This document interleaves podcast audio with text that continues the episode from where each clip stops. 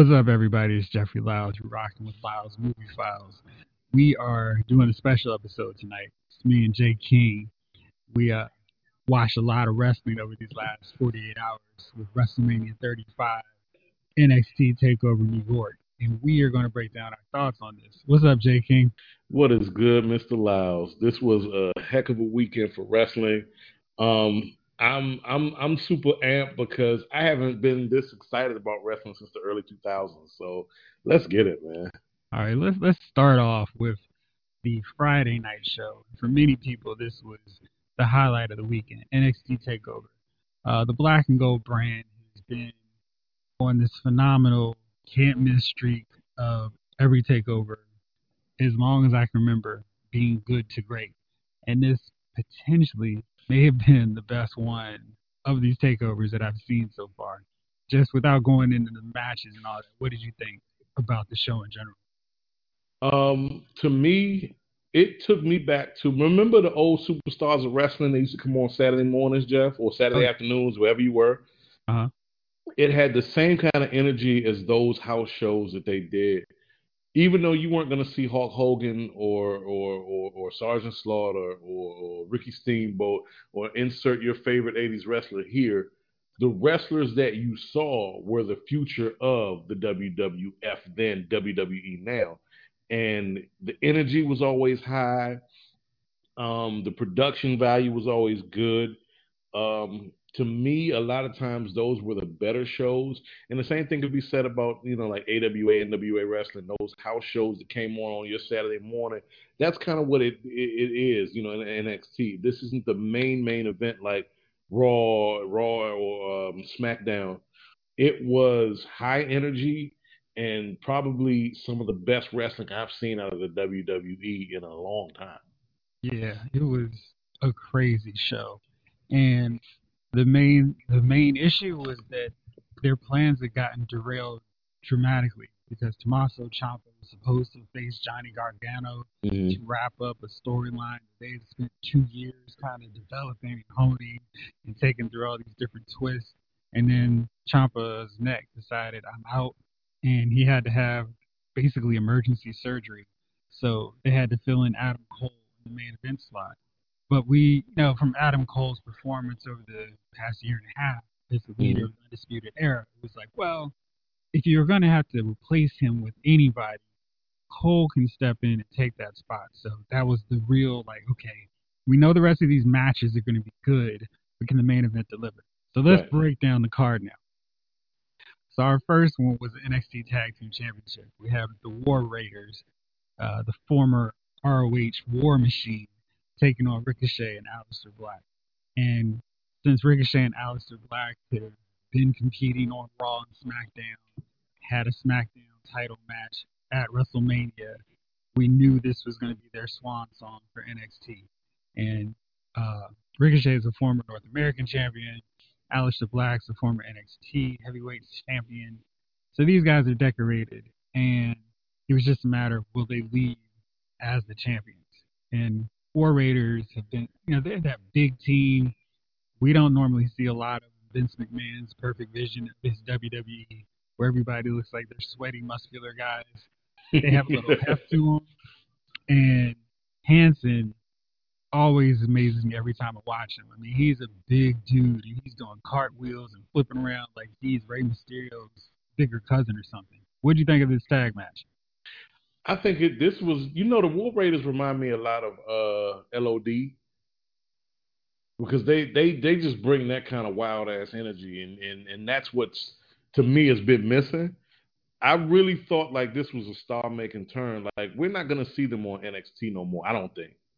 Like this was maybe, and I, could- I would be wrong. I know I'm wrong, but I, I definitely feel like after this match, what we saw in this match and the presence that they have, they could be headlining the tag team events, the main event tag team bouts on Raw or, or SmackDown or pay per view. They're good. I Yeah. really like this tag team. It was fun watching watching this and then talking to you, who who hasn't been watching NXT Mhm. and keeping up with this stuff for like the last few months or years. Because War War Machine and ROH was a team that was cool. They had good matches with all the top teams that they fought, and they were kind of like on their way out. They were being used as the the measuring stick for the other teams. And when they came to NXT, it was like, why are they why are they wasting time Yeah. putting them in the NXT brand? But over the last maybe like six months, it's kind of like, well, maybe going to SmackDown or Raw isn't everything it's cracked up to be because Right. these guys who are on the, the NXT brand, they get to work with people who are on their level, who aren't hampered, who get to show off their personalities and develop Mhm. characters in a way we don't see once they move up to the main roster. I mean, Mhm. those guys, once they come to the main roster, it's pretty much a wrap. Vince Right. goes yay or nay, puts the thumbs up, thumbs down, and if Right. it's thumbs down, you're done. Yeah. And we've seen it so often this past couple of years with people who were big stars in NXT and headlining. Everybody loved. They had great matches, had great gimmicks, and they come up to the main roster and they just get wasted. hmm So I'm not as not as huge a rush now for these guys who have these great matches to go up to the main roster because NXT is good enough that it's not the development league anymore. It's the league where hey, you get to see that classic NWA, Well, AWA, Je- old school wrestling. Jeff, you know what? You just you hit it right there. The thing that drove, or what thing that drives any any good any any good company, any good any good success story to me is a rivalry. Back when we had when the W sub W when the WCW finally formalized, right, and they were the major competition to the WWF through the '90s, through the late late '80s to the '90s, you know, until this one, you know, the, the end of the show in the what 2002. Nah, I think it was early, like 2001. 2001, yeah, yeah. The competition drove some of the greatest television, some of the greatest wrestling we saw. Not just wrestling, but TV. Hmm. This was must see TV back when it was, you know, the, the old Raw's War days, the NWO, the DX, those stables that you knew and loved. That drove the competition. And it seems like right now, the WWE is looking, they need a competition, they need something to push. They they need something to push them to, to, to, to have better matches, have a better product. The product's great right now, don't get me wrong. But I definitely think a little competition is always healthy because it pushes you. It pushes the boundaries. Um, right now they're the monopoly, and you know there's you got what uh uh, uh nonstop or total action or whoever, and um, ROH. yeah, and what's the other one? ROH. Um, Oh, ROH, yeah. and then there's um. And we're gonna have all one? elite wrestling soon. all, all, all elite wrestling, Hall of Fame, right? Or Ring of Honor. Ring of Honor is what I'm thinking Mhm. about. But they don't come close to the, the juggernaut that is the WWE. They're the industry standard, right? Mhm. They need something to push themselves, and they're pushing themselves internally, which I think is a great idea. It's just you can't kill the momentum of what you have because you have a lot of great young talent in NXT, and this is my second watch of this. This this show was my second watch of NXT, and I always dismissed NXT as okay, this is the the minor leagues of of the WWE. And really, I'll be honest with you, from what I've seen the last two episodes, I've been more impressed with the quality of the matches and the quality of the personalities than I have with what the WWE's flagship offerings give us. Jovon, let me tell you this, man. Hmm? You watch. The funny thing is, you don't even have to watch NXT on a week to week basis. I mean, it's it's an hour show, so it automatically has the advantage over Raw and SmackDown, especially Raw, its three hours that just never end. Yeah, it just But- doesn't end. That tight air, that tight hour on on NXT, Mhm. they're able to do so much, and they tape like I guess it's a month at a time, so Mhm. they can wrap up things and, and kind of figure out where they're going from Right. beginning of the month to the last week of the month, and it's like okay, Mhm. you see that plan, and this is NXT, this is uh, Triple H's baby. He is the one running that ship, and you can see his old school roots coming up. Like it looks like an NWA show, and, Yeah. and it just plays out like okay, these guys are fighting because X, Y, Z, and oh, these guys are fighting because they want a belt. These guys are fighting over respect, and it just or these guys are fighting to be the next in line for the shot at the title. Yeah. and it just every week it plays out that way. But man, if you Yeah. had if you watch two takeovers, I highly encourage you to just go back and watch maybe like the last two years worth of takeovers. You can be like, man, why haven't I? Why didn't they not tell me about these? Oh, before? dude, I've got the WWE Network now, and that's what it's been all about. This takes me back to old school wrestling, like you said, Jeff. Those three-hour uh, uh, uh, shows that they do for SmackDown or the two hours for Raw, it can be a Other way lot of. Raw. I'm sorry. Yeah, those are three hours for Raw. Still, Yeah, man, it's three. I thought hours. they condensed that. They Uh, should. They, well- they need to. here's the thing. It's like when you watch a comedian, like for example, I remember early Kevin Hart, and I like Kevin Hart a lot, but I, I can't do an hour and a half of Kevin Hart stand up. They're very rare the comic that can give you an hour and a half of stand up. You know why? Because there's going to be a lot of dead air in between. Mhm. When you have in comedy, they have the tight five, the tight 10, the tight 15 when you can condense your best material in 10 minutes, you can knock a house down. You give me an hour, then I got I got it's hard to keep people engaged for an hour Yeah. when you don't have strong material. right. Yeah. And that's, Yeah. that's that's exactly the problem every week on Raw, which is why I only watch it reading highlights and what I should Mhm. watch on YouTube. So Mm-hmm. yeah, but this tag team match, man, we had the War War Raiders taking on Ricochet and Aleister Black. Ricochet was the star of Lucha Underground, Prince Puma. He wrestled in New Japan. He's been a dynamite performer for the last five years, and watching him in this stage has been really fun. And against kind of all odds, he and Aleister Black have managed to make this cool tag team. And going against people like War Raiders, where they can just beat each other, beat each other down. So it was so much fun. They were just like, "Nah, dude, I'm gonna hit you on the knee down. Now I'm gonna hit you in yeah. the face." And it was like, "Oh shoot!"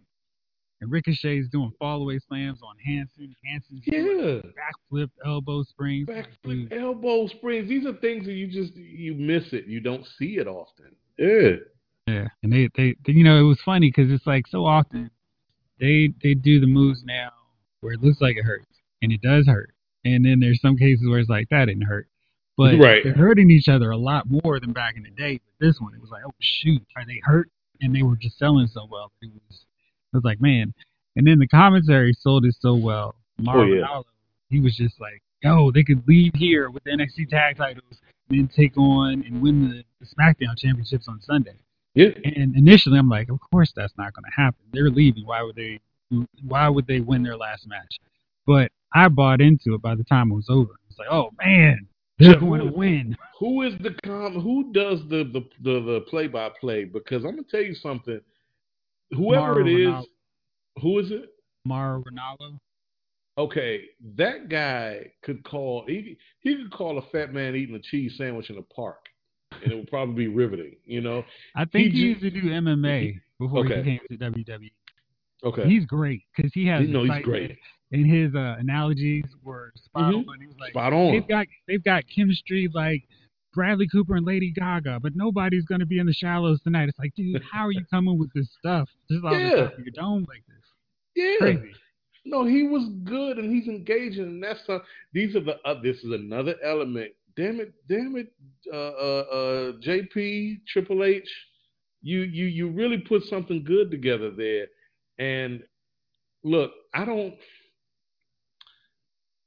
I I know we're very early in this, right? We're only what talking about the first match, but I Mhm. was so impressed by the these two NXTs that I watched that it's it's to me better than the actual product. I can't say that enough. It's better than what we hold our hat, that what the WWE hangs their hat on. And I know that Triple H is next in line to take over, but Vince, you you gotta, dude, let him do what he's doing because we're talking about a real golden age coming up, another golden age coming up. Yeah, I, I definitely see that. As soon as Vince decides I can't do this any longer, or when he kicks a bucket, which is probably more likely. But yeah, Triple H, I can't wait to see what he does with the main roster. Oh yeah, As long as he keeps in, keeps his influence on NXT, so it remains the way it is. mm-hmm. Uh, I don't know think he you- will. No, I'm sorry, Jeff. Go ahead. I don't know if since you haven't been watching takeovers in NXT regular, have you seen the Undisputed Era? Kyle O'Reilly and Roderick Strong in particular with their tag? I haven't. I haven't. Now those guys, they were they were pretty much running the tag team division, and it got to the point where they had gone through all the tag teams, so they had to lose. But Mhm. they were putting on tag team clinics on these Mm. takeovers, and this was the first one in a long time that they weren't wrestling, and it was like, oh man, this is going to be as good because they're not involved. But this Right. tag match was every bit as good as the Undisputed Era tag matches Right. and and Ricochet and Aleister Black came up short. They got the nice uh, farewell as they head up to SmackDown Live for good, I guess. Mhm. But man, this was War War Raiders came off looking really good in this one. You know, the War Raiders to me, they got the same kind of energy that somebody like a LOD or the Bushwhackers, where they they're raw energy, man, and they can stir up the crowd.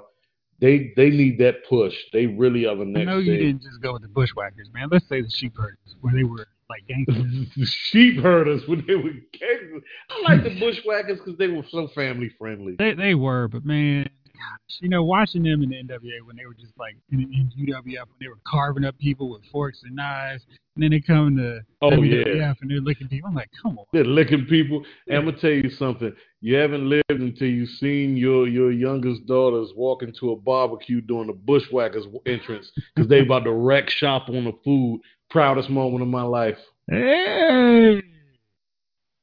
So next up, we had the North American Championship match. Velveteen Dream, the champion, took on the challenger Matt Riddle, and Matt Riddle has this bro surfer kind of gimmick, and he wrestles barefoot, and he's going against Velveteen Dream, who many moons ago I um, casually met as he and uh, Lio Rush were Uh-huh. part of Maryland Development Wrestling Territory.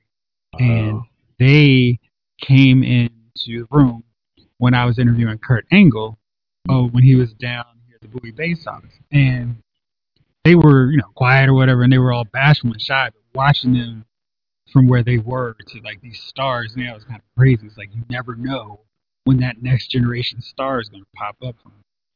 So Velveteen Dream is this guy, man. He is, he has so much charisma, and personality.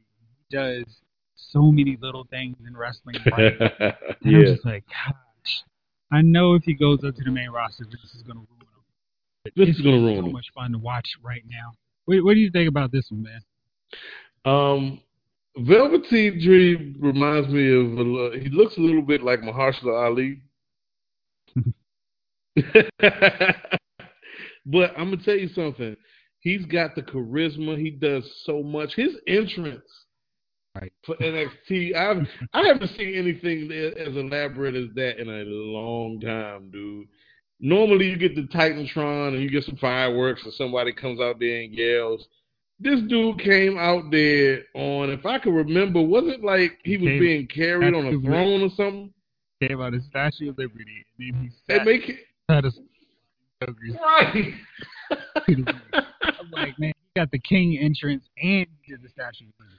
Hey, you did the Statue of Liberty. You're being carried out there, man. This is you. You can't. You can't make this up. You can't manufacture this. This is genuine article. I am a showman. I'm here to get. He understands that. Mhm. This is a show. Give the people a show. I get so tired of seeing some dork come out there running full steam down the ramp with the fireworks or standing there for standing on his mark, waiting for his cue for his fireworks, and then he right. You know, I want to see somebody with mad personality that owns the crowd.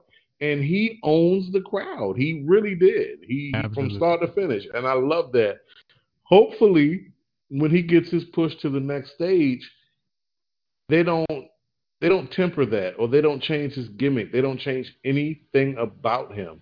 I know that Vince, what like you just said, Jeff, Vince is gonna probably change something about him, if not all of them together.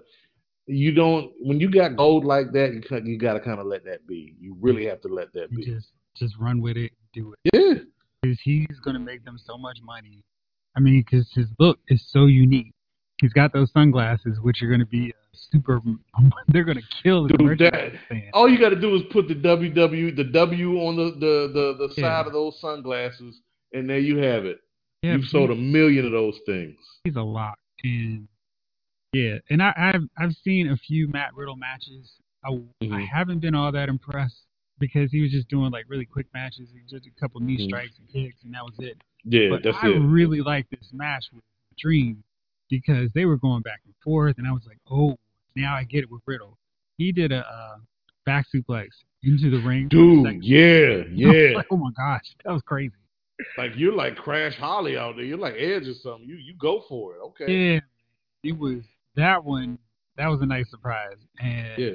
you know, Velveteen Dream got the win with like a quick submission reversal, and Mhm. Riddle was kind of like, all right, you got me that time, but you know, there's going to be another match, and and I'm actually looking forward to seeing that rematch.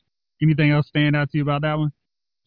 Um, the technicality, the fact that you know, not knowing much about Riddle, um, I I thought it was Matthew McConaughey, yeah, Jack Matthew McConaughey. but honestly, he's a good wrestler. He's technical, and he's Mhm. also got some flair, and I like that. I just think like I haven't seen other than what I saw of him um, from Friday. I didn't get to see much of him else, you know, and I haven't seen much of him. But from what I saw, it seems like he's a guy that has unscratched potential. And you know, the thing about it is, I, I'm gonna go back to what I said earlier. When you have a conglomerate, when you're the only voice, he's the kind of guy that another like the WCW would have picked up on a contract if it didn't work out with WWE, and he would have became a, a star there if that existed. He was he was in the. Um, I think he's also another dude who was actually in MMA before Uh-huh. he started deciding to do the you know sports entertainment version wrestling. Mm-hmm. and he wrestled in P- PWG. Oh, it's PWG, Pro Wrestling Group. Mhm. And so he's wrestled some of these guys before on the independent scene, and you know he was one of those highly touted free agents that Mhm. they finally signed to NXT. And I think that as he continues to develop and has more matches, he's going to be another guy that once he's on the main roster, they they won't know what to do with him. Right, right. But right now, he's going to be a lot of fun to watch, kind of evolve his character and continue to start racking up these high quality matches, must see takeover encounters. But I think he's going to be a lot of fun to watch. You know what's funny? While he was doing his thing, I did see a gimmick for him that probably wouldn't sell. I don't know. It, I think it would, but who knows? If they would have painted him as the dude. You know, that you, you know what I'm talking about, right? who he is. I know, I know, and I feel like, damn, that's a waste. But like that same kind of laid back SoCal sarcasm, I think that would work so well for him because there would be nobody else like him. Like surfer dude, yeah, bro, chill, whatever. Like I, I would love that. I think in his promos, um, he has a lot of that bro. Like, Yeah, I don't know if you heard his entrance, but yeah, he does a lot of that promos. You probably saw it in the little video package. yeah, I did. I think they do an excellent job on those because you don't have to watch the weekly show to get the gist of any feud in, in Mhm. NXT. It's like, oh, Mhm. that's all I need to know. Perfect. Let's get to the Perfect. Match. Yeah. Because you can, what it's, it's, dude, it's like remedial wrestling. I can come in from knowing nothing and and pick it up right away. Right. That's great. Mhm. That's great. All right, let's see here. Next up, NXT U- UK Championship. Pete Dunne versus the one name only needed, Walter. And Walter, to me, I you know I hadn't seen him. He's a Mhm. guy who I've heard about wrestling in you know UK and other territories internationally, and so I'm like, okay, let's see what the fuss is here. But man, I've watched a lot of Pete Dunne matches, and Pete Dunne looks like a regular dude, but once he gets in the ring, it's like, oh, okay. hmm This match, man, it was different than anything else we saw on the show. They were just clubbing away, and it looked like all this stuff hurt. and to me, if you could sell me on this illusion, like, oh wow, that looked like it really hurt. Oh, that hurt. That really yeah, hurt. that hurt. I am sold. What did you think of this one? This is an old school pain match. Like they at certain points, like that knee, that looked like they were trying to hurt each other. I mean, Dunne delivered a knee to Walter. I was like, it hurt this guy. I, I, maybe I don't know what I'm talking about. I'm pretty sure I don't. You know, but that was it, they, they either either it was intentional or he did a hell of a job selling it. He looked like he was trying to hurt the guy. Yeah. Man. Um, I like the match because it had bad intentions. I like when matches have bad intentions and it has a potential not for something to go terribly wrong, but you know, we know we're watching an opera. We know we're watching a back and forth. But I like when there's an element of surprise when I think there could be a, a smidge of bad blood. Because mm-hmm. that means that although these guys are going to keep it professional, what's going to happen is at some point that bad blood is going to translate to a move where you kind of suspend that, you know, you kind of suspend any disbelief that you have and say, oh gosh, these guys are fighting for real. Right. Like they don't like each other. Mm-hmm. And they had an element of that. And I think that's one of those deals that NXT does so well. Oh, that yeah. you don't necessarily see on the main roster as much. Where it's like, uh, okay. And I think that just has more to do with that hard nosed kind of style they do, it's like, all right, we're gonna do our flips, we're gonna do our kicks back and forth, but we're going to make it look like everything matters. And that's that's so huge and such a big key with with any of these shows where it's like, all right, just that suspension of disbelief for one moment where it's like, okay, I know they've been working hard and staying together on this, but that time he messed up because he really hit him with that knee. Yeah. and that one, that match just seemed full of it. Mm-hmm. And uh, yeah, so I really like that one. Another, so it's basically three for three for me at this point. Next up, we have the NXT Women's Championship Fatal Four Way. Bianca Belair, Io Shirai, Kairi Sane, and champion Shayna Baszler. And Baszler is very confident. She does everything she needs to do as a champ, but she's somebody that needs to go up to the main roster now. Yeah.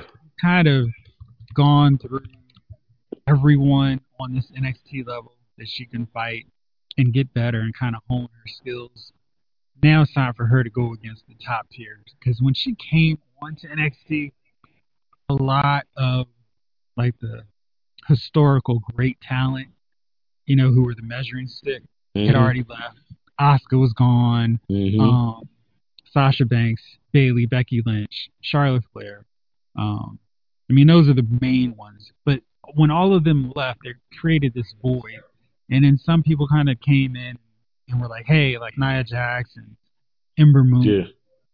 But Shayna Baszler's fighting women who are who they're not going to book to beat her, and she's just going to be kind of treading water at this point. She kind of needs to go up to the mm-hmm. main roster and start having some of these matches with people who will, will create a better challenge for her and some more interesting and drama-filled matches. What did you think about this four-way? This four way should have been at WrestleMania. This four way was better than the. Uh, we'll get to that when we talk about 35, but the uh, prelude to the main event with um with, with the one with uh what's her name Carmella won. Yeah, the women's battle royal. Yeah, the women's battle royal. This was better than that to me. To me, and it's not just because she's she's Asian. But I'm gonna tell you something. She reminds me a lot of uh, what's my girl's name? Asuka. Asuka. Uh, Which uh, one? Io uh, Kairi. Uh, what's her name? Not, uh, the pretty. No, they're both pretty, but the really pretty one. Uh, I think that's Io. Yeah. That is, uh, yeah. She reminds me of Asuka. Like she can get down. she can get down. Like she goes in and she's not afraid to get hurt. I mean, there's some, she pulled some risky maneuvers off in that yeah. match. If I'm not mistaken, if that's oh, yeah. the right one, she pulled some risky maneuvers off. Doing some really good moves, and I really like the story telling good friends who mm-hmm. want to mm-hmm. have friendship tossed aside for this title, but eventually got to the point where it's like, look, I want this belt, I want this belt, and we're gonna have to throw it down at some yeah. point. And I don't know about you, but I'm really impressed with Bianca Belair. She she is not. She's probably the the worst wrestler of the four of them, but mm-hmm. she just yeah. has a presence and she has that swagger. And I don't think we've really seen too many black women. I mean, most of the time they have to have like a personality, like yeah, a gimmick kind of thing. Yeah, like uh, like Ember Moon or Naomi. Mhm.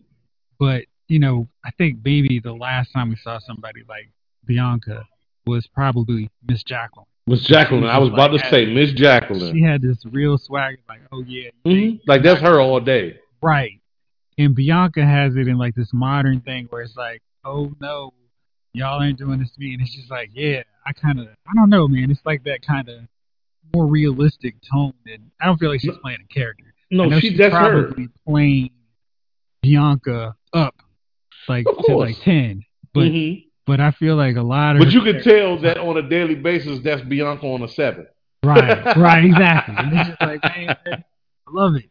So I I really want to see her. I wanted them to do more with her, and I didn't like that she took the pin or she got or she took the submission because I want her to be the champ and Shayna to move up because I think that Bianca is somebody who will learn and get better in that role of a champion. And she can figure out how to wrestle, but she's got that personality. I think that division needs a presence like her in the forefront. It is right now. Yeah. So that was good stuff. And then time for the main event. We don't have time to kill on NXT shows. We just get title matches and we go home. This one was for the vacant NXT Championship. Johnny Gargano versus Adam Cole.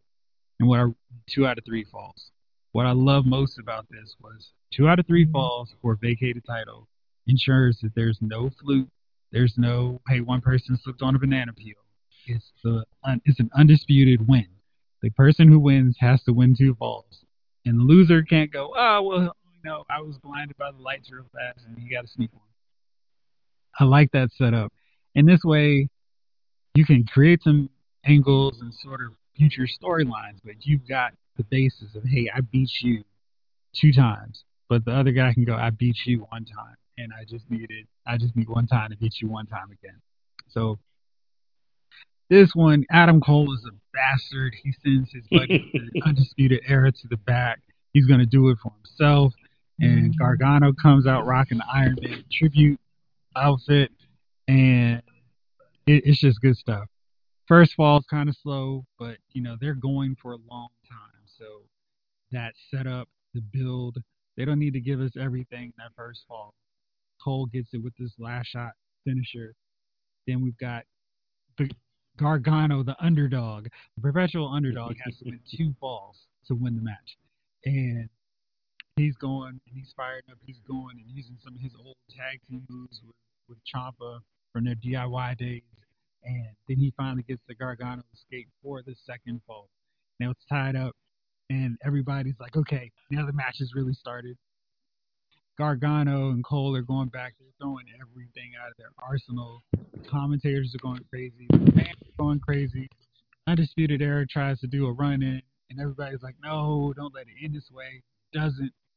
Gargano gets the win, and the fans, the crowd nuts. The commentators are losing their voices. A epic takeover moment, epic WrestleMania weekend moment, and just set the bar so high. Anything else that came after. Mr. King, what did you think of this one? this was a great main event, and this is the kind of main event you want for any pay per view that you have, any show that you have, really, because you had a bit of it all. You had drama, it was high drama. You had good wrestling. You had two good personalities going at it. Like I didn't know either of these guys were a can of paint, but I was very invested in the match. Come back up. You're breaking up from the mic. Okay, how about now? There you go. I said I didn't know either one of these guys from a can of paint, but I was very invested in both their storyline and the match itself. And that rarely happens when you don't know the wrestlers at hand. You know what I mean? That rarely happens. You have to kind of have to be invested in these people and their success or their failures, etc. I didn't know either one of these guys, and I was like really pulling for uh, what's his name, uh, Johnny Gargano. Mm-hmm. I was pulling for him because you could tell he was the obvious underdog, or you know, the, the, the, at least the the folks wanted him to win, and it was a good job of portraying that. I was like, yeah, this is this is a great match. So this was another win to me for NXT. A tight set, and they put their but to me, not knowing as much as I should know about NXT, I'm pretty sure those of you out there who know will have varying opinions. But for somebody, and I'm coming from the point of view from somebody who's this is my second for my second watch, right? This was this is the incentive for me to become. Damn it! Okay, you don't have to edit that.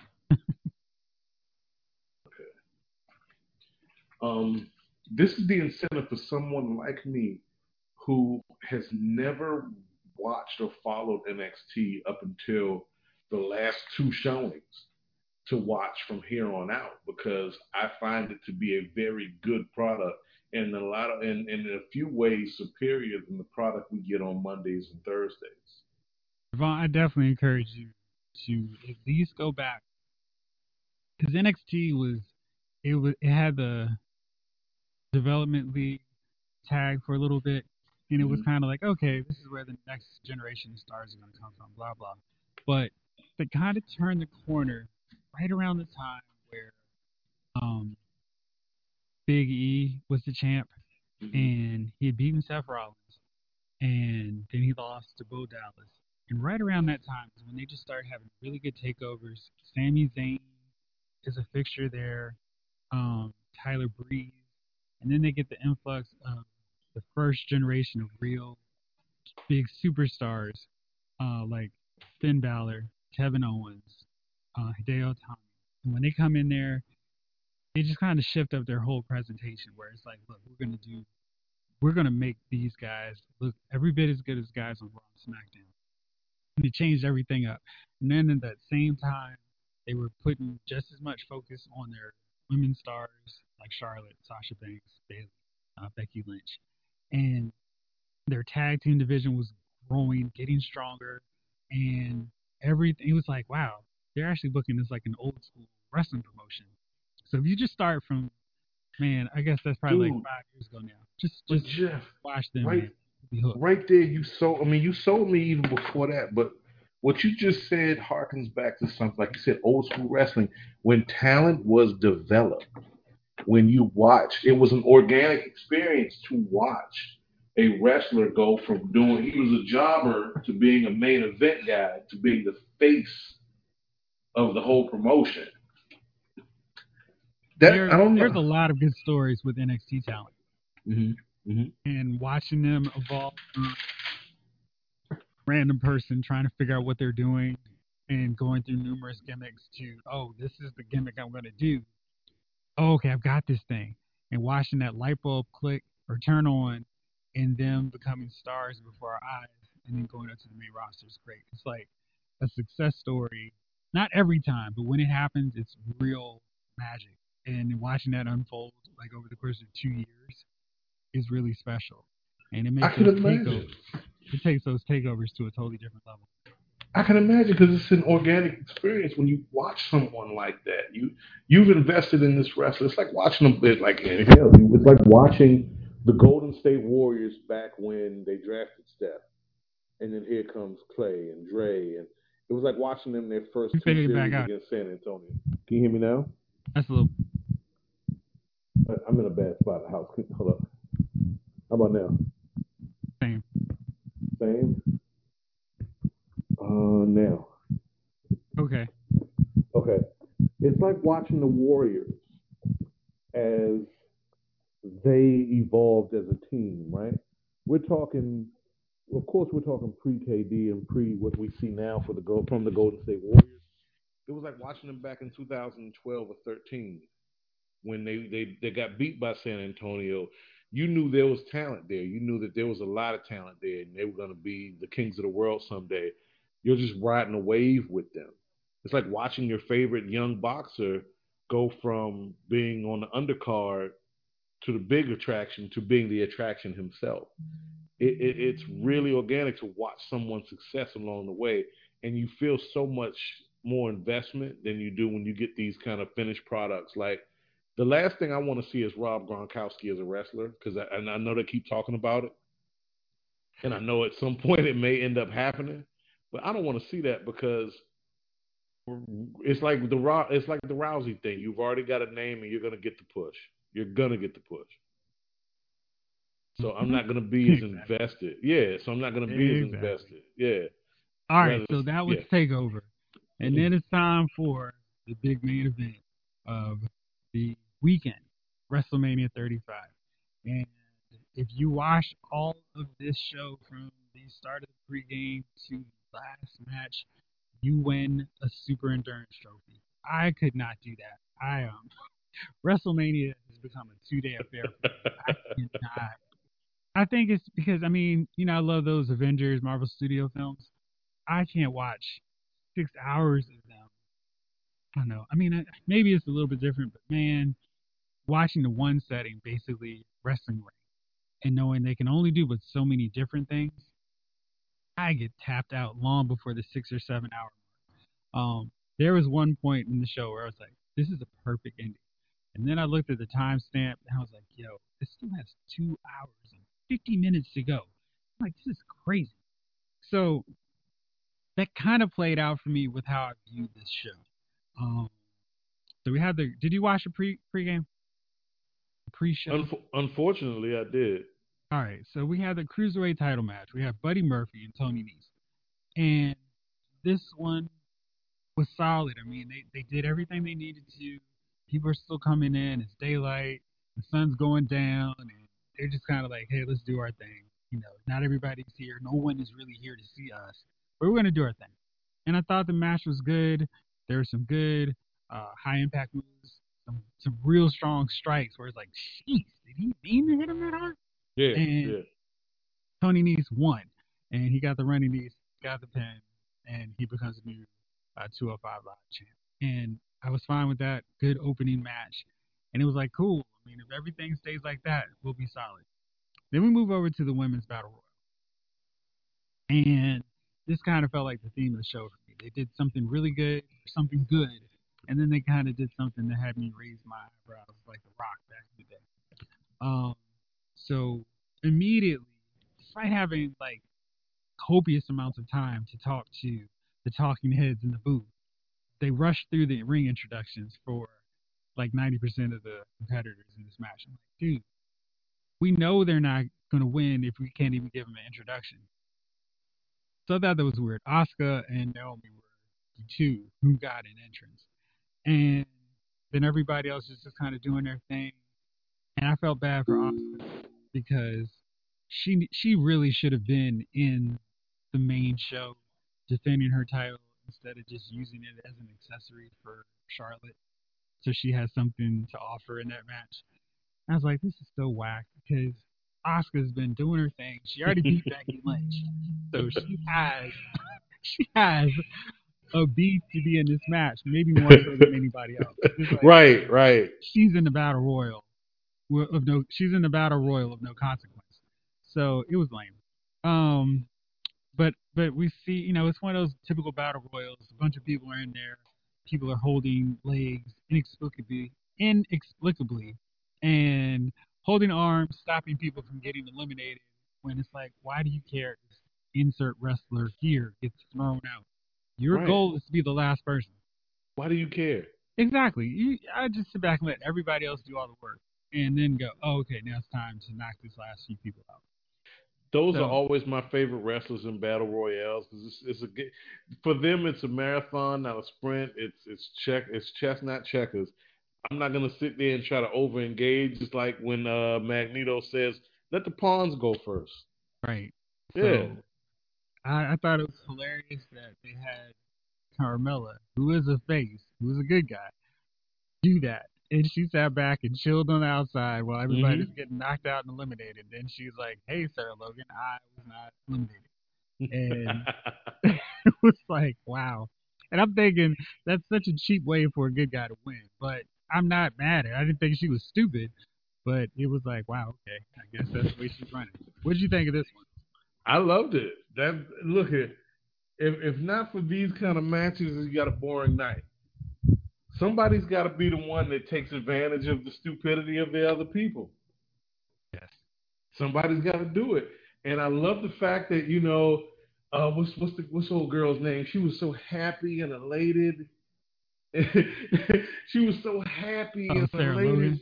Sarah Logan, she won and all that, and then out of nowhere, here comes Carmella. Perfect, perfect Yeah. to me. It's funny because I'm like, man, the Riot Squad just dominated that whole battle royal, and after getting trounced and trashed by Ronda Rousey, Becky, and Charlotte for the past few weeks, they look like game beaters, world beaters, and, and all of a sudden, oh, but you're not very smart world beaters. So I thought that was really interesting. Uh, then we moved on to the tag titles, the Raw tag titles. The Revival uh, went against Curt Hawkins and Zack Ryder. Hawkins and Ryder used to be a tag champ, tag team champions with under the Edge La Familia faction, where they were the Edgeheads. And the Revival was the best tag team in NXT for a very long time. Then they moved up and got treated like trash, like most tag teams in Raw. And now they finally had the belts and a little bit of respect. Dash Wilder was pretty much the internet's favorite wrestler over the weekend because he straight punched the guy who attacked Bret Hart at the Hall of Fame ceremony when they were escorting him out. And if you haven't seen Which seen was it, nuts, by the way. What the hell? nuts. like I don't even understand how security could let that could allow that be sleeping on the job like that. But you know, So Jeff, r- will really never quick, be on the stand really in the quick, ring. Jeff, at that one. really quick, Jeff. Yeah. Are any of those guards employed as of today? I gotta assume not, man. I mean, you had one job. Don't let somebody else do it. That's it. yeah, I one job. That that's your entire purpose of being in this, this place right here, right now, and you failed miserably. So yeah, that wasn't a good look. But the revival, after tw- basically 20 minutes, lose their belts to the underdog team, and we're pretty much assuming they're going to lose the titles on Raw tonight as we're recording this episode. What did you think of this one? What I know you uh, text during that match. You aren't a fan of the revival. They were trash to me. I'm sorry, and and and Jay's Jay's trying to sell me on them, and I was like, nah. I'm based on what I'm seeing. These are just two guys put together. The only thing they have in common is they're wearing the same trunks. See, Like, the- I- they, they are a tag team that has been dramatically, ridiculously Reduced. look stupid since coming up from NXT. In NXT, they just Mm. ran through the tag team. Mm-hmm. They were they were like, look, we're not a flashy team. All we do is win. But Mhm. see, Jeff, that right there, th- people like me who have an, an unformed opinion because we, we didn't get to see that part, we don't know. So we're assuming that these guys are trash because they have trash performance on big stages. If you're setting them up for that kind of success on the next stage, continue the momentum. There's no reason to kind of shortchange these guys and make them out to be losers or or whatever else, you know, uh, second run or also rans. Give them the push because for what it's worth, competition breeds success. I love the fact that I love when there's okay, there's no guaranteed baby face. Like this guy is the guy, or these guys are the guys of the promotion, and it doesn't matter what happens. I don't care how great a wrestlers you are. I don't care what kind of momentum you have. I don't care how how how much the fans are behind you. These are our guys, and that's what we're running with. That stinks to me. It stinks because to it, the WWE. it, it- I know, I know. I mean, I come on now. And when I you know. go and you finish up this homework assignment to start going back to these old takeover shows, and you start getting to the revival era, Mm-hmm. come back to me because Oh, when yeah. you start feuding with DIY and authors of pain, you're gonna have a totally different take on the revival. And I'm sure I'm I'm positive. I know I will. The thing is, I was so greatly influenced by what I saw at WrestleMania. Like these guys are trash, and uh, Nah, man, That- don't, don't, don't, don't. What- The well, no, that- WrestleMania what- presentation is pretty bad for a lot. but that's what I'm saying. That's what I'm saying. That presentation is bad. You you can set a precedent for people on that grand stage because if I see Mhm. you lay an egg on that grand stage, I assume as as as not being familiar with you, I assume that you're trash, right? Whereas different. That is not the case with them.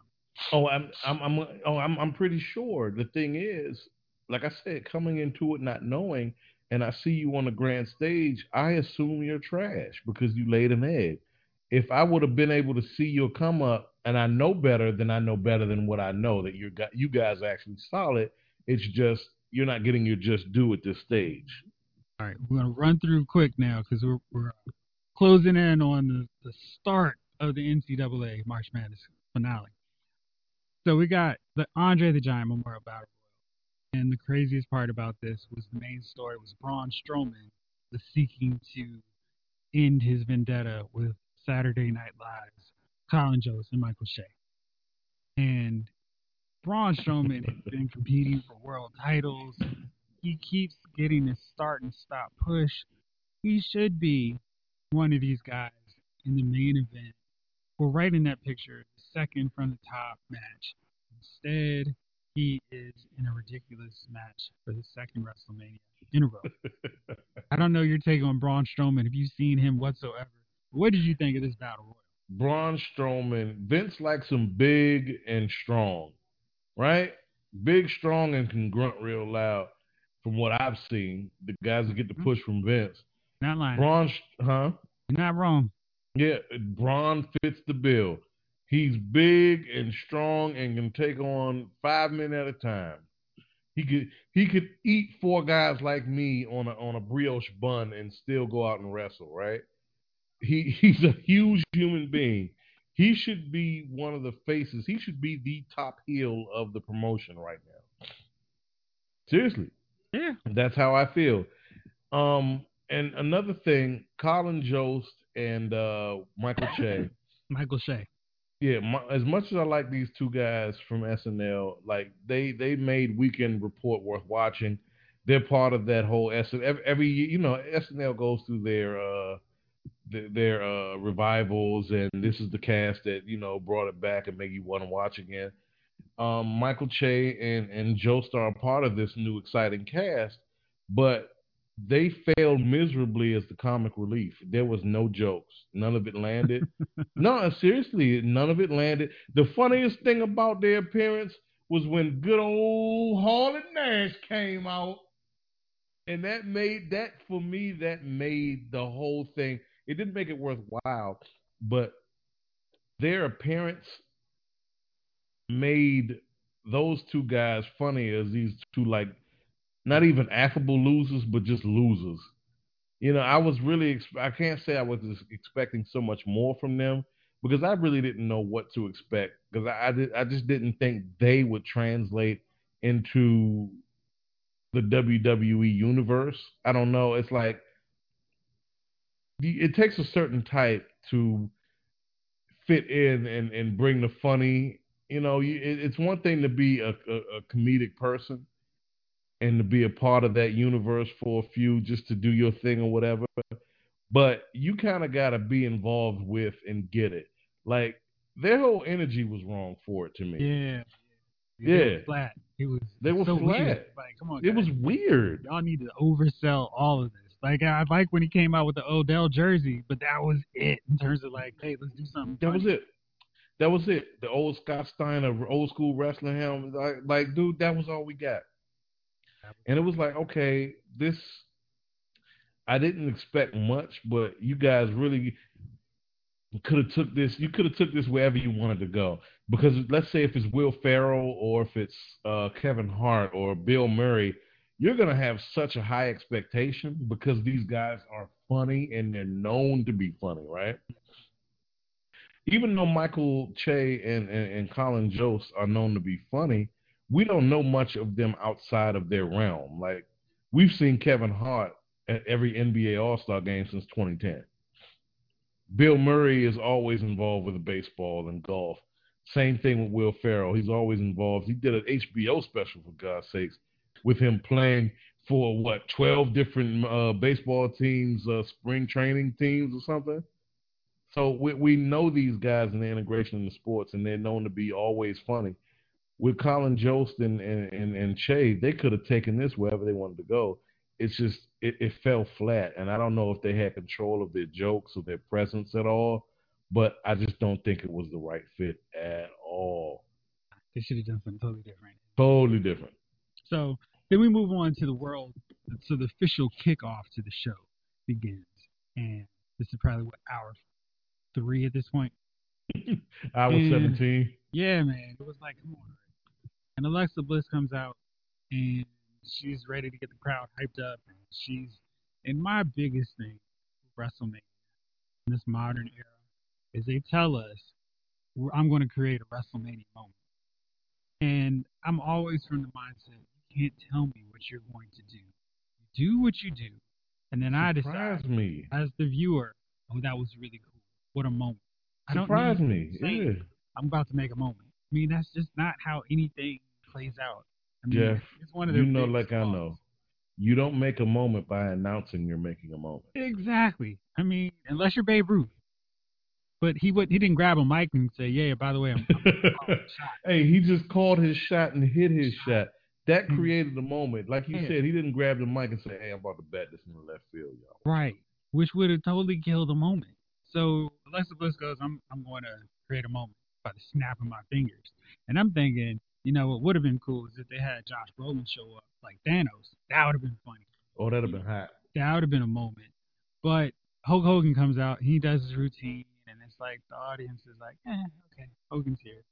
And he's one of those guys who's been gone for a while, comes back, and it's it's not quite the same thrill because you know he's gonna show up all the time. And yeah, so that was weird. Then we had our Universal title match.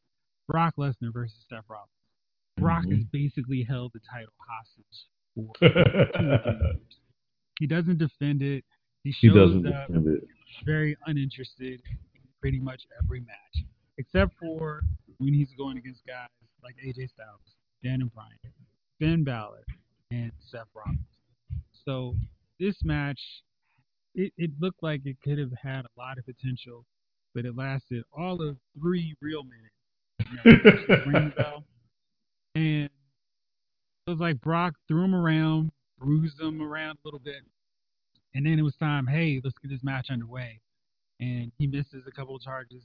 Seth hits his stomp three times, and we have a new champ. What did you think of it? Garbage. This was this was to to steal a line from Chief Chocolate Daddy. This was total garbage. I mean, I've never been a huge fan of Brock because Brock is the kind of guy like who does he remind me of in terms of other athletes or other teams? Brock is like I don't know, man. He's he's will he's he's like uh, uh, uh Maurice Clarett. Yeah, Like- whatever, and I'll, Yeah. you know, I'll do whatever. the heck. Yeah. I'll show up at training camp with a bottle of vodka. Like, come on, dude. Seriously. Like, Brock could be so much more than what he is. He is a beast when he's motivated and, and, and up to par. But Brock, for the most part, looks like he just left Golden Corral and the local liquor store. Like, he, he put down a keg before, and he's to attack the meat section of the Golden Corral buffet. And then he's to go wrestle in an hour. Right, he's he's carrying a little water weight, little beer weight. And Yeah. Oh, right, I forgot. Oh yeah, that's right. We got him. I, I got to be somewhere tonight at seven. It's like, dude, come on. It's like yeah, I'm pulling. I, I I've pulled for you for a decade, but at the same time, you've been a total disappointment at every turn. So it's like I, I don't care no more. yeah. And when they Exactly. when, yeah, I don't care no more. When they trotted him out, how it felt, man. The crowd Mhm. like, okay, good. The belt's off of him. You know? Rest- and have the belt every night on Raw. I mean, because Brock was like gone for months, man, and no one could understand. No one would bother explaining the 30 day defense clause. It was just like, oh, Brock, like, how is But- Brock invulnerable to this title thing that's been established for so long? When we have Roman Reigns, he's like, dude, I'm fighting leukemia. I mean, under the Brock rules, he could just be like, I'm going to take my belt for six months and show up afterwards. Yeah, because we got Brock Lesnar sitting here eating brats and beer farting into a chair until he has to go out into the ring and struggle for five and a half minutes while CM Punk, and that relationship is spoiled, and he's out in the nether We need CM Punk back in WWE. Seriously, I'm, I'm, I'm, I've been wanting to say that for a while, but CM Punk is the last of the great ones to me. Why? I think, I think they're. I, I think AJ Styles is past him in terms of that, in terms of recent great ones. I don't know. I like AJ Styles, but Punk had it all for me, man. He had Punk did all. have a personality. he really did. He had it all. And speaking the- of AJ Styles, he's Mhm. wrestling in the next next match, taking on Yeah. the Viper, Randy Orton. I don't know if you saw the beginning of this. I did. When, when Orton comes out, they've got these weird virtual reality uh, emoji looking deals that they slap together Really stupid. Oh bad. and I'm just graphics. wondering if they're like six year old kids who are like, wow, this is amazing. Because I'm like, this is terrible. This is garbage. What is this? Yeah. I mean, you know, I know the crowd doesn't see it, but as a viewer, I'm like, come on, man. Like what is Jeff? I kept thinking that the whole time. Like these big giant dumb graphics. Look in the NFL, it works, but it really doesn't work because we know this is a big stupid graphic that they're doing from the uh, trailers outside the stadium. Right? But we don't care because it's football. It's Exactly. football. Just, just get us a football. We'll Just get- give get us get us to the football. We don't care. In wrestling, it's like okay, I still have to see these people after you put this dumb graphic down, and that's the beauty of the NFL and football as a whole. You can forgive all because, for what it's worth, they have their helmets on. They're almost not people. I tried to explain myself when I said that to somebody recently, like how a player like Antonio Brown can leave the Steelers to for Oakland, and the Steelers nation isn't that rocked at all. Because for what it's worth, we'll, we got another wide receiver and we'll draft another.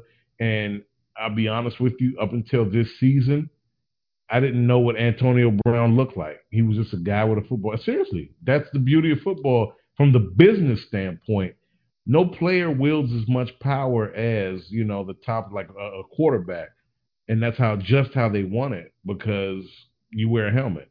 In wrestling, it's different because you are the face. You have a face. I get to see you. So if there's something that takes away from that, if it's a stupid graphic, if you come out there and trip up on your run down to the uh, from the ramp to the arena uh, to the uh, ring, you look like a jerk. You look like a doofus. You know. So we had AJ, the face that runs the place in SmackDown, taking on Randy Orton. And I think they said Orton has won the world title 13 times, which is just an indictment on It's how insane. ridiculous they've gone with world title reigns. Because insane. I always feel like Randy Orton is a really good wrestler, but he's overrated because of the amount of world titles he's won. Yeah. To me, he is a four world title kind of guy who had good reigns. But man, 13 is just stupid. So anyway, But this you was a know- good match, and it was it was really good. They were trying to counter their uh, finishers, RKO and flying forearm, uh, calf crusher. It was it was solid. wasn't too flashy based off where it was in the card because they don't like burning people out with great matches early. Uh, about 20 minutes on this one, AJ Styles gets the win with a flying forearm. Yeah. I know you missed the end of this, but Yeah. it's worth checking out. Oh, I'm definitely gonna check out the ending. But you know what? I, I with Orton, I feel like this. Maybe I'm I'm I'm off base here, but at least coming from my standpoint and from those that I know who watch wrestling and have watched wrestling over the years, Orton is not overrated, but he's the most unheralded of the faces of the franchise. He's he's one of these guys that he's held the he's held the title. He's been the guy on the top of the food chain, but you don't care. My problem with Orton is I'd have to go back to like 2004, Mhm. 2007 to think of a good, like a really good Randy Orton match. It was good because of Randy Orton as well. Not necessarily what happened in the match to Randy Orton, but Randy Orton was like, oh man, he did his part. Like he, he was fighting with Mick Foley. I was invested in that. When he Mhm. was fighting with Evolution or fighting against them, I was pretty invested. He was fighting The Undertaker at WrestleMania 21. Super invested in him. But now it's kind of like he's the guy who moves slow. He's the Viper. He's going to pound his fist and he's going to do his gestures and do his thing. And whether we like that style of Randy Orton match or not, that's what we're gonna get. And it's always Yes. frustrating in terms of that. But I like this match well enough. Moving on, we got the SmackDown tag titles. The Usos versus Ricochet, Aleister Black versus The Bar versus Nakamura and Rusev. And what I thought was hilarious was Nakamura and Rusev were pretty much a together tag team, but they decided to get matching outfits, which I just love. Like, thank you. Y'all uphold the, the good standards of classic old school tag teams that actually wore matching outfits. Mm-hmm. But I love the Usos outfits, man. The Uso collection, the the white and gray hoodie. I want Oh, yeah. instead of that. That that looked like baller gear in wrestling, and I like the Usos. Been a big fan. I thought this was going to be Ricochet and Aleister Black's night, but the Usos pulled through. And the cool thing about this match, there was actual story to it, where the Usos were punished for helping the New Day help Kofi get his title shot against Daniel Bryan. So they got put in this match where they didn't have to win to lose, or they didn't have to get pinned to lose their titles. So I loved how that actually was part of the overall or the bigger Kofi storyline. And I really liked that they won the match too. And so I just I really liked how this played out. This match wasn't great, um, but it was fun. There were a lot of quick tags. Uh, Cesaro did like 80 rotations with Ricochet. I liked it. What what'd you think? No, I loved it. It was it was a great match. Um, at the same time, I feel like the NXT match. I feel like Aleister Black, an old boy, participated in a better match just a day ago, a day prior. The thing Um, is that those uh those four ways, those three match three way matches, they're always set up where a team has to sit back on the side or a person has to sit on the side while the other two square off. And in the tag Right. matches, that just means more people are fighting against more people. But in the NXT Right. title match, they were just two dudes going against two dudes. And it was like, oh shoot, oh he broke the pinfall. In a in a four team Right. match, it's just a little bit more chaotic. I thought they did a good job maneuvering through the chaos, but that's what you get anyway. All right, next up, we got the Falls Count Anywhere match with Shane McMahon versus Miz. Now you texted me something hilarious. Go ahead and tell everybody what you thought about Shane McMahon. Shane McMahon at 48 looks like Michael Keaton today. True story. Yeah, no, he really does. And look, I don't care how much gym time Shane McMahon does. You can tell it's it's shoulders, chest, and arms every day. We're not working on anything else. Nothing else. Like his head looks like one of those mini Heineken big kegs. He's just a mess of a man. it's just a mess of a man. Yeah, I, I was not sold on this match when it was announced because Oh no. they always try to push Shane like he is a world beater, like he can hang with the Undertaker, he can hang toe to toe wrestling wise with AJ Styles. He's not afraid of Braun Strowman, and Miz has played his his role of being the loathsome, despicable heel so well that I had such a hard time trying to root for Miz. But man, this match was pretty fun right up until the ending, and I was It worried was. this was going to be the point where the show was about to go off the rails because Miz got his got his stuff in on Shane. Then Shane got the advantage. Then his then Miz's dad came in for some just ridiculous, crazy, funny stuff. And then Miz just beats Shane down for like a good seven minutes. And then he takes him up on a scaffold. He's in a suplex, but somehow Shane falls on top and gets away. What did you think of this one? It was ridiculous, like it should have been. Yeah. It, it was ridiculous as it should have been down to the ending. Shane's entrance was some of the funniest stuff. I, it's just it was so bad it was good. Um, and he's a bully. He's a rich kid. He's Eric Trump. He's every he's every privileged kid you've ever known.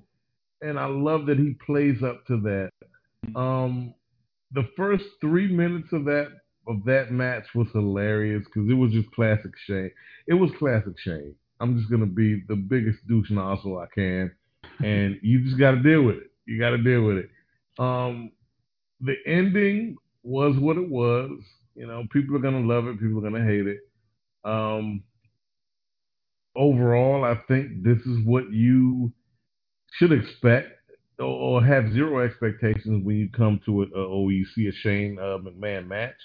But the ending is right in line with what I would think would happen. I'm not going to say expect, but this is what I would think would happen. Yeah, it was it was decent. Yeah, it was decent. No, it, it was. I I didn't like that Miz lost because I was finally coming around to Miz as a face, but Mm-hmm. this, this helps the feud continue. Next up, we have the women's tag team title match, and this is the first time historic. Women's tag team titles are defended at WrestleMania, as they're always so quick to tell us with anything involving the women, it's history in the making. So we got the champs Sasha Banks and Bayley taking on Nia Jax, Tamina, and Beth Phoenix and Natalya, and the Iconics. Now we need to go into the match. I thought it was okay. I don't think any of these matches that we saw from the women on this show were especially crisp. This one's probably the worst of all of them. Um, but I love the Iconics. I love their whole ridiculous gimmick. I love that they came out with the Maleficent, Melissa, ah, Maleficent, uh, ear, helmet, wings. Like they just play their roles so well. Oh, and they yeah. got like a chump win, and I like them as tag champs because they're going to bring some personality and people who can talk to those tag titles. Because Bayley and Sasha Banks cannot talk at all when they have a mic in front of them. They've just gotten Sasha in her case, she's gotten worse over the years. Bayley wow. just can't do interviews, but the Iconics are going to be fun. They're going to be characters that people just want to see get beat Oh yeah. every week, like Honky Tonk Man, where it's like, come on, be the people who beat them. And I think they're going to be great for that division, especially since it's a traveling title. Go to Raw and NXT. And I hope that they fight the Sky Pirates on NXT because I think that could be a fun feud too. What do you think about that one? Same. I mean, you, you mirror my sentiments. I, I, I, they're so ridiculous that you have to. They're entertaining. You know. Mm-hmm. Grant, I love when people. How can I say it? I hate when people aren't good, aren't great personalities on the mic, but I love when they're not great personalities on the mic because it makes some, some some really awkward exchanges, some really awkward dialogue. I, I, I like that because I like those awkward pauses and this kind of what the hell moment. that deer headlights look like, oh no, Yeah. what am I supposed to be saying? I And mean, if you know the backstory of, the Iconics, Billie Uh-huh. Kay and Peyton Royce have been like childhood friends. Um, know, they both are from Australia, and Mhm. they've had this dream of being WWE stars. Uh, you know, since they were little kids, and actually seeing them get their moment and celebrate was kind of cool. And I don't know if they make them heel so much as just like weird and self-obsessed uh, narcissists, but I think they're going to be a lot of fun in that role. Oh yeah. Let's Oh, go yeah. on now to the match that restored like a million percent my faith that they actually know what they can do when they decide they want to do what they should do. The WWE title match. Daniel Bryan versus Kofi Kingston. To me, this was I think to everybody, this was the main event in terms of match quality and actual WrestleMania moment creation. Uh, the whole storyline was that Kofi is a B plus player. He is good enough to be in matches with stars, but he's not one. And he can fight for the world title, but in multi multi person matches, he's not going to get a one on one shot Daniel Bryan. And Vince McMahon made him go through all these hoops. The craziest thing about this angle was Kofi really wasn't supposed to be there. Uh, Ali was in this elimination chamber set up to be part of that match. Ali got hurt, so they had Kofi fill in, and they stumbled onto the fans' realization that Kofi Kingston is a great wrestler, has a lot of personality, and he's been here forever and hasn't gotten his shot. That resulted in the perfect storm of the fans going nuts for him, leading up to Elimination Chamber, him having this great showing in Elimination Chamber and coming really close to beating Daniel Bryan to the point that the fans were yelling, Kofi, Kofi. And it's like, well, wait a second. I know you guys have to be paying attention. This is your match for WrestleMania. And they figured out that's what we should do. And they made Vince put the New Day through all these obstacles to get this match. And it made the fans want to see Bryan versus Kofi more and more and more. And it's crazy what happens when you program the fans properly. When you build a story up, you build the characters up the right way, Mm-hmm. they react the right way. It wasn't one of those modern deals where half the fans were chanting, "Let's go, Bryan! Let's go, Kofi!" It was all Kofi. Like Mhm. the fans were the loudest. They were all night. They reacted the way they wanted to. Bryan has a submission move in. The fans do the slow, come on, come on. They start clapping louder. I mean, this was textbook wrestling. It's have them in your, have them in the palm of your hand Mhm. twist, make them react the way you want to, and then instead of some crazy, ha, y'all never saw this coming, we had the New Day turn on Kofi, surprise, Daniel Bryan retains his title. No. Kofi wins. The crowd goes nuts because I think we've been conditioned so long as WWE fans that what we want doesn't matter unless it's for the people that Vince wants us to like. This was a real WrestleMania moment. The fans went nuts. Kofi and the New Day were ecstatic, and they had the old WWE title to get the Kofi, not the the modern new Daniel Bryan recyclable version, which I thought was perfect for his character. But I like that Kofi got the real belt, and then they had T-shirts saying that yes, there's a new champ. And the best part was when they brought his sons Oh and the yeah. oldest son was like, "Yo, look what my dad did." Oh, he he was in the moment. dude was he? It was great. And on uh, Twitter today, I saw an Instagram story from MVP. I don't know if you remember him. Mm-hmm. And, um, Shad Gaspard, who was Yeah. part of Cryme Tyme. They were watching the match uh, somewhere, and they had somebody recording their reaction when Kofi won, and they actually got emotional, choked up, teared up, and I was like, "Gosh, this is the last." I can't remember a time where I was that excited watching somebody become a champ since probably Ron Simmons Yeah. where it was like, wow, they actually he actually won the title, and this is crazy. What am what did you think about this? Oh, more the same. This actually meant something, you know, and uh, aside from you know black man to black man, when you see a guy who, for the most part, doesn't fit the bill of being the guy on the top of the food chain or the guy on the top of the heat, you see a guy just work his butt off to get it, and I don't care how anybody feels about wrestling. You can say what you want. This is hard work. It's hard work. And I'm speaking from experience, right? But no, these guys put their bodies on the line just like anybody else. You you try jumping off the top tier of a turnbuckle and, and, and falling onto somebody who's 245 pounds. Try it, right? These guys put everything in, and then they're, they're, they're traveling all the time, all of these things. And for a guy like Kofi, and, and even with Daniel Bryan, he was, to me, he doesn't fit the bill of the typical WWE uh, uh, uh, championship wrestler, right? Am I wrong? He doesn't fit the bill. Like I remember his big push a few years back, you know, the yes, yes, yes movement. He was an underdog at one point who they the, the crowd just wanted to see get over. And when you see that, no matter who it is, it's a big moment because these like when when I remember when Foley won it, it was like dude, nobody picked Foley. Foley, remember when he was Dude Love? You know, it was like you just when you see it happen, it, it's big because these aren't the typical guys who are the faces of the franchise, who are the guys that sell the tickets.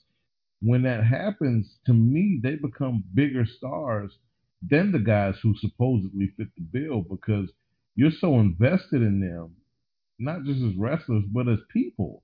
And Kofi had a real person to person moment with his bros, man, with the New Day, when they're hugging in the center of the ring, and you know you see the emotion, you see his kids come in, that that touches that that that strikes the chord with the people.